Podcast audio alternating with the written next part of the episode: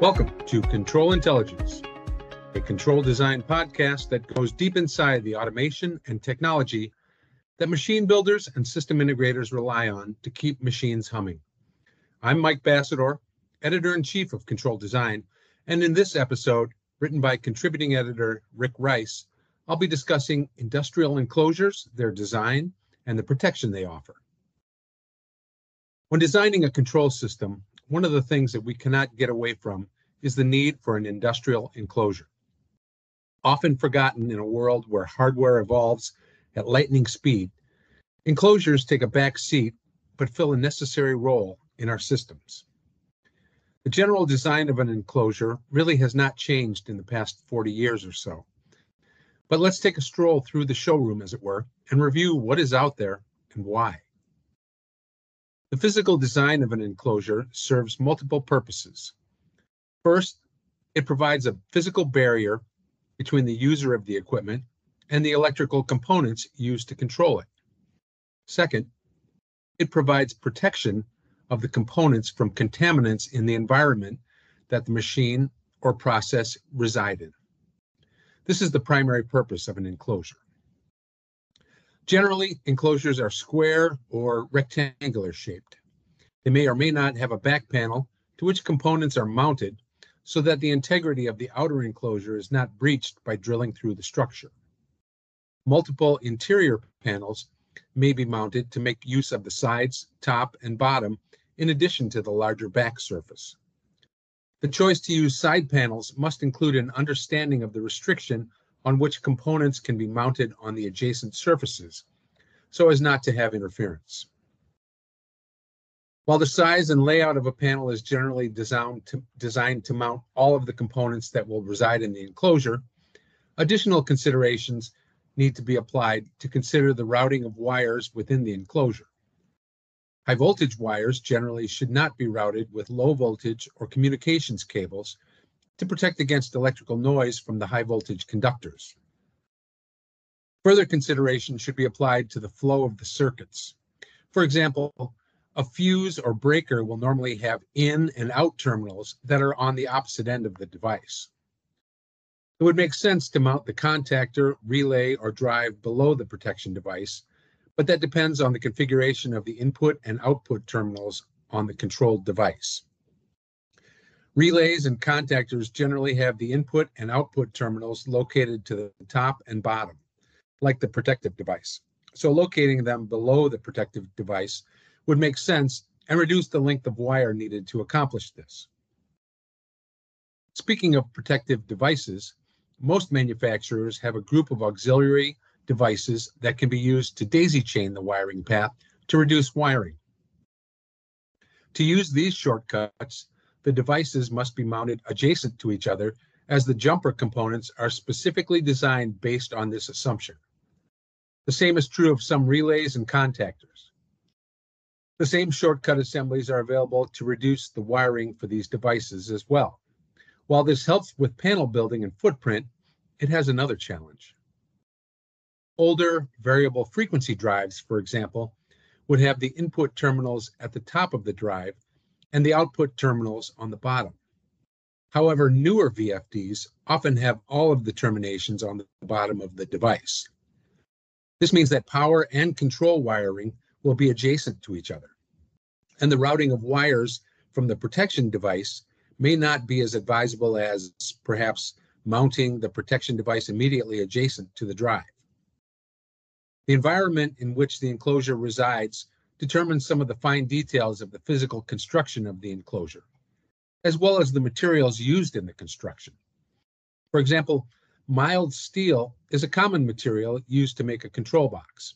It's rigid and resists a fair bit of abuse due to normal operation activity. However, if that control system is in an environment where water or water vapor is present, mild steel would likely rust or corrode quickly. Stainless steel would be a better construction material in this case. What about corrosive environments? Stainless steel would also be a good choice, but powder coated aluminum would also provide ample protection. While less resistive to physical abuse, polycarbonate would also be a good choice for an environment where corrosion exists. A consideration during the construction phase, however, stainless steel is not easy to work with compared to mild steel, aluminum, and polycarbonate. Tools used in the construction will tend to wear out more quickly when working with stainless, so extra cost considerations are part of the decision process as well. While the general construction of an enclosure has remained the same over the years, some recent improvements have tweaked the performance, as it were. For example, enclosures in wet environments are built to NEMA 4 or 4X standards. The primary element here is the use of stainless steel for the cabinet. One of the main concerns with enclosures in wet environments is that water or other liquid can lay in the gap between the cabinet door and the cabinet itself. There's a gasket there to ostensibly keep moisture and dust out, but it also creates a catch point where those elements will sit for long periods.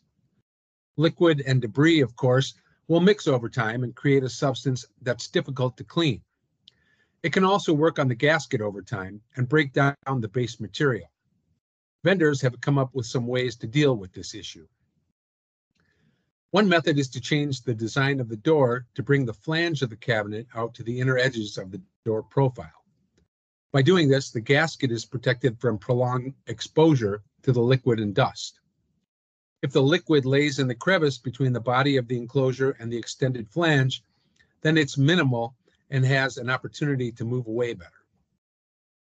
Another way that helps with liquid removal is to slope the top of the enclosure.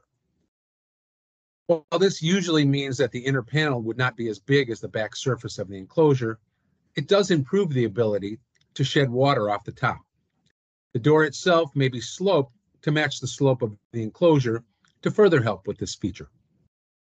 Yet another way to improve the removal of water is to extend the top of the enclosure over the top edge of the door. Imagine the overhang on your house to push water away from the front door before dropping off. A combination of all three methods greatly improves the ability to keep water off the enclosure and improves both the integrity of the seal and the cleanliness of the top of the enclosure. Gaskets perform the important function of providing a semi-rigid barrier that takes up any gaps between the door and the enclosure. Two common materials from which gaskets are made are silicone and ethylene propylene diene monomer. Silicone is a synthetic elastomer that stands up well to temperature and has low reactivity with chemicals. They come in a variety of durometers or hardness and colors. EPDM is also a synthetic polymer that is resistant to sunlight, ozone, abrasion, cutting, and tearing. So it's more resilient than silicone. Neither does well with exposure to gasoline or oil products. Thermoplastic elastomers behave like beefed up EPDM, but are more costly to produce. Fluorosilicone gaskets are an improvement over silicone with the benefit of better resistance to oxidizing chemicals, as well as gas and oil products. A more recent improvement is the introduction of a dual seal. Both the door and the enclosure have a gasket installed.